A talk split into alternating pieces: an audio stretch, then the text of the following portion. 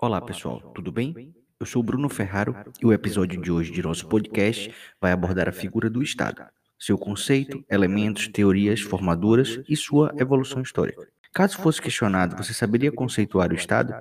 Sabe quais são os elementos que o integram?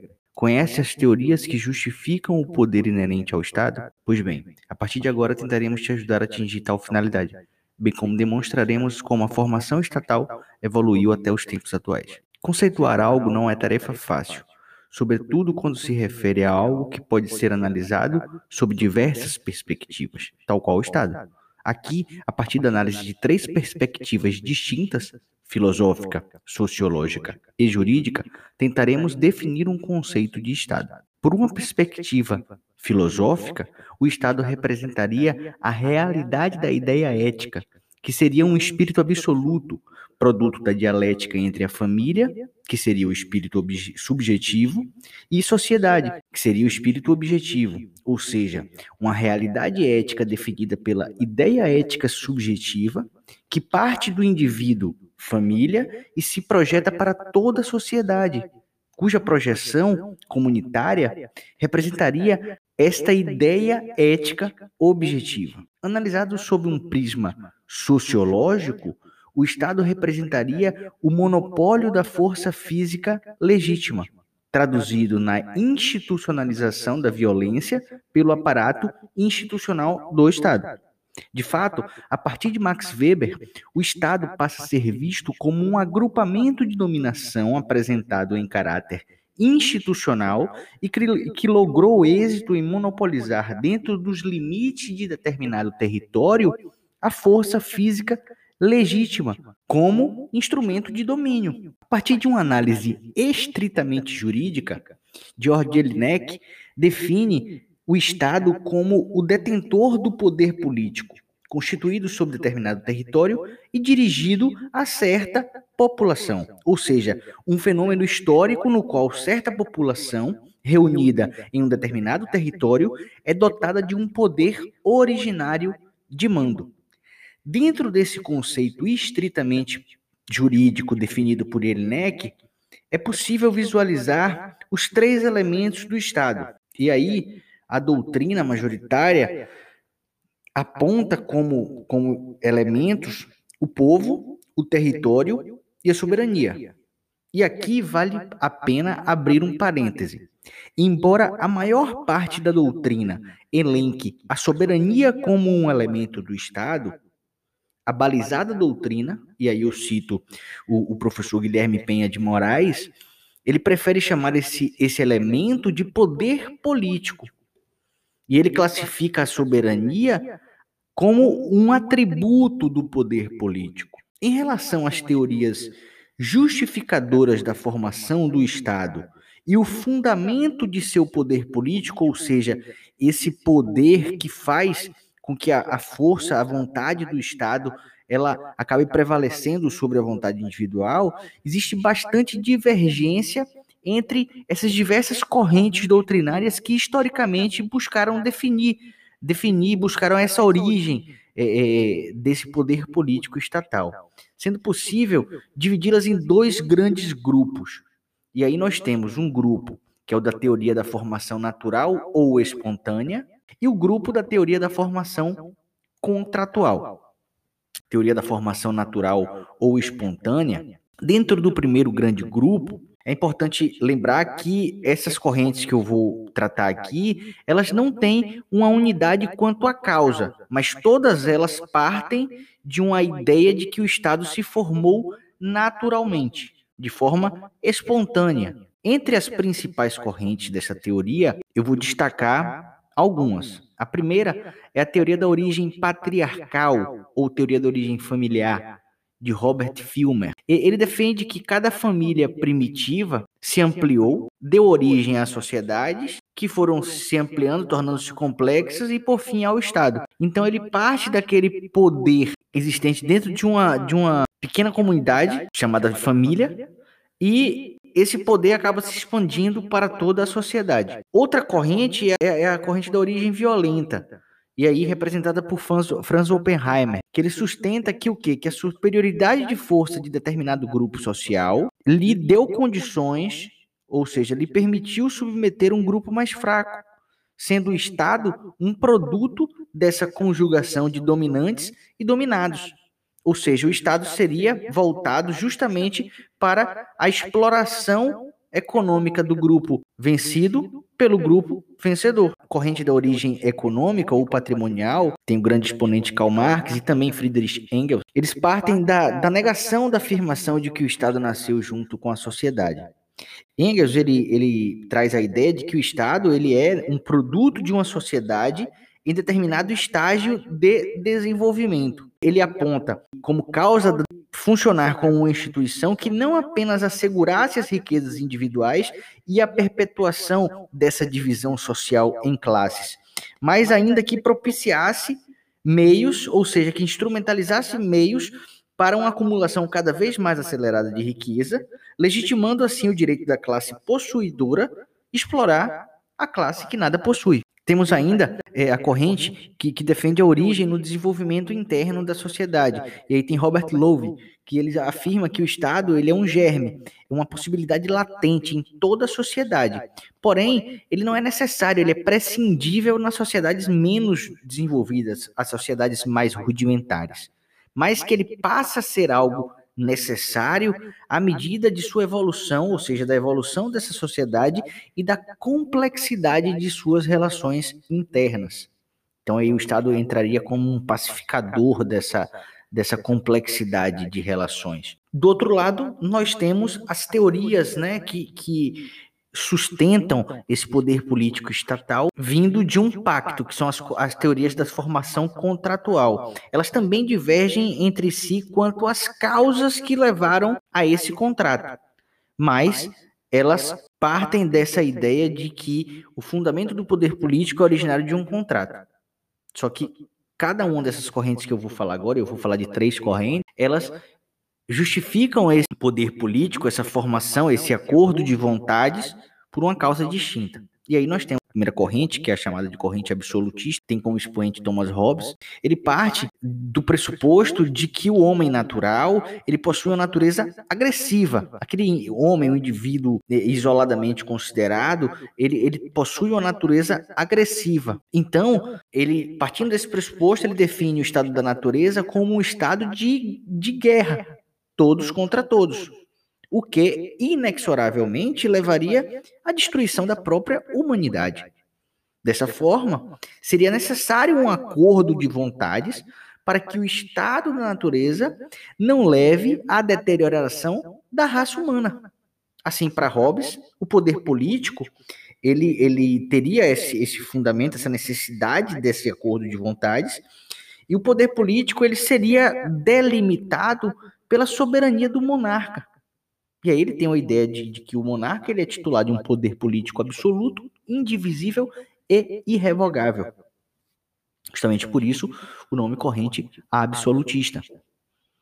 Já a corrente liberal, tem como um dos principais expoentes John Locke, ele parte da natureza social do homem. Ele, ou seja, ele vê o homem como um indivíduo associado e não mais como um indivíduo isoladamente considerado, um indivíduo que é detentor de direitos naturais e que é movido pela razão.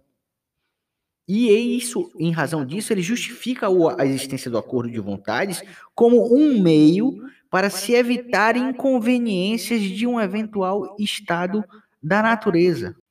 Porque, muito embora para Locke o, o estado da natureza seja um estado de paz e não um estado de guerra, é uma paz precária. Então, justamente por isso, para evitar os inconvenientes da precariedade dessa paz causada pelo estado da natureza, seria necessário esse acordo de vontades. Nós temos, por fim, a corrente democrática, que é, é tem como grande expoente Jean-Jacques Rousseau. Ele parte de uma concepção do homem natural como um ser à imagem e semelhança do animal selvagem, dotado de força, de habilidade, de liberdade, de perfectibilidade, de potencialidade de, de expandir todos, todas as suas habilidades, potencialidades. Então, partindo dessa ideia, Rousseau ele designa o estado da natureza como um estado de felicidade.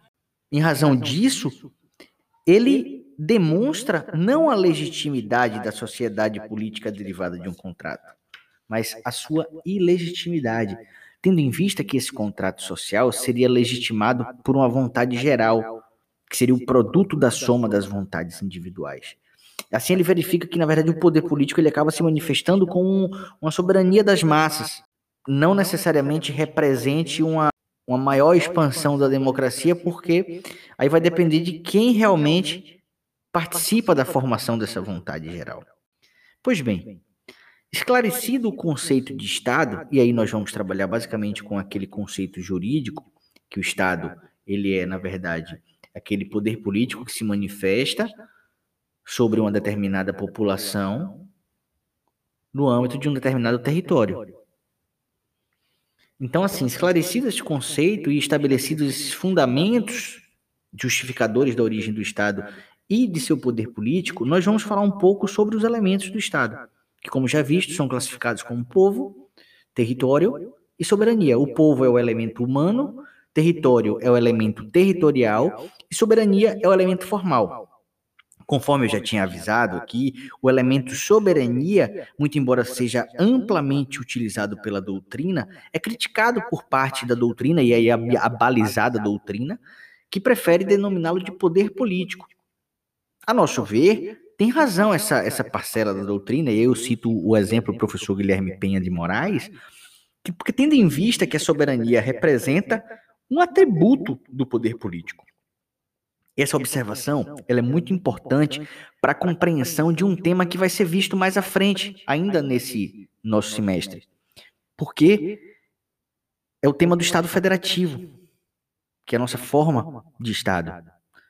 Porque nessa forma de Estado, e é uma forma de Estado composto, há uma divisão do poder político dentro de determinado território. Muito, muito menos é, é, é muito embora apenas uma dessas esferas de poder político seja dotada de soberania. E aqui, na verdade, o, o, o que acontece é uma divisão, é uma divisão territorial desse poder político. Correto? Quanto ao elemento humano do Estado, que é o, que é o povo, merece destaque o seu conceito político. E aí, povo, no conceito político, denota o que? O composto de pessoas que participam dos processos decisórios dos órgãos públicos. E daí você passa a perceber povo mais do que aquela ideia apenas de nacionalidade, mas sim o elemento povo ligado a uma ideia de cidadania. Quanto ao elemento território, o elemento territorial do Estado, deve se entender por uma porção delimitada do globo terrestre, na qual o poder político é exercido sobre a população. Eu gosto muito desse conceito, é um conceito muito prático, trazido por Henrique Viana na obra Teoria Jurídica do Território, uma obra bem antiga. Quanto ao elemento poder político ou elemento formal, e aí alguns chamam de soberania, merece destaque a definição do publicista Eli Lopes Meirelles. Para quem? poder político é uma modalidade de poder superior em relação às demais formas de manifestação da capacidade de imposição da vontade. E vocês vão verificar quando vocês estudarem lá na frente, em direito administrativo, que uma das características do ato administrativo é a coercibilidade, ou seja, o ato do poder público, ele tem a capacidade de fazer-se valer sobre a vontade dos particulares. Correto? Enfim, quanto ao poder político, ele suscita algumas questões que nós precisamos aprofundar aqui. A primeira delas são as características do poder político. São características do poder político a unidade, a indivisibilidade, a inalienabilidade e a imprescritibilidade. A unidade, por quê? Porque não há possibilidade de exercício de mais de um poder político dentro do mesmo território. A indivisibilidade, ele fala que, na verdade, o poder político não admite fracionamento, admitindo apenas o fracionamento quanto ao seu exercício, ou seja, não quanto à sua essência. Na sua essência, o poder é uno, indivisível, mas quanto ao seu exercício, o poder ele pode ser dividido. E aí pode ter uma distribuição territorial, como nós temos através da, de uma descentralização do plano vertical, né, repartindo competência entre diversos entes estatais distintos, e isso está correlato a uma forma de Estado, que é a forma de Estado composto que nós adotamos no nosso, na, na nossa República, e a divisão funcional, que é correlata àquela divisão das funções estatais em um complexo de órgãos, aquela chamada teoria da tripartição dos poderes. Na verdade, o que triparte não é o poder, são as funções desse poder político. A inalienabilidade representa a ideia de que o poder político, a sua titularidade, não é transferível. E quem é o titular do poder político? O povo. A imprescritibilidade representa que não há prazo para o exercício do poder político, sendo contínuo, perene, permanecendo sempre em estado latente. E aí você lembra daquela ideia, se lembra do poder constituinte originário? Ele permanece sempre em estado latente, porque aquilo é uma manifestação máxima do poder político estatal, que é o poder, o poder de romper com a ordem constitucional em vigor e buscar uma nova, Logicamente que isso deve ser feito com base numa decisão do titular do poder constituinte originário, que, como nós sabemos, é o povo. Embora CE, na formação originária, na ideia original criada por ele, é, o titular do poder constituinte, ele seria a nação e não o povo. Enfim, a doutrina ainda classifica a soberania como um dos atributos do poder político, podendo ser definida como a capacidade de o Estado organizar-se e dirigir-se de acordo com a sua vontade, reconhecida pelo direito e sancionada pela força. Por fim, no que tange à sua titularidade, a doutrina identifica três principais teorias: teoria teocrática. Essas teorias sustentam que o poder político emana de Deus as teorias democráticas sustentam que o poder político emana, e aí nós temos uma divisão da nação, e aí é a ideia de Thiers, ou do povo, e aí a ideia de Rousseau. E a teoria jurídica? A teoria jurídica ela foi desenvolvida por Hans Kelsen.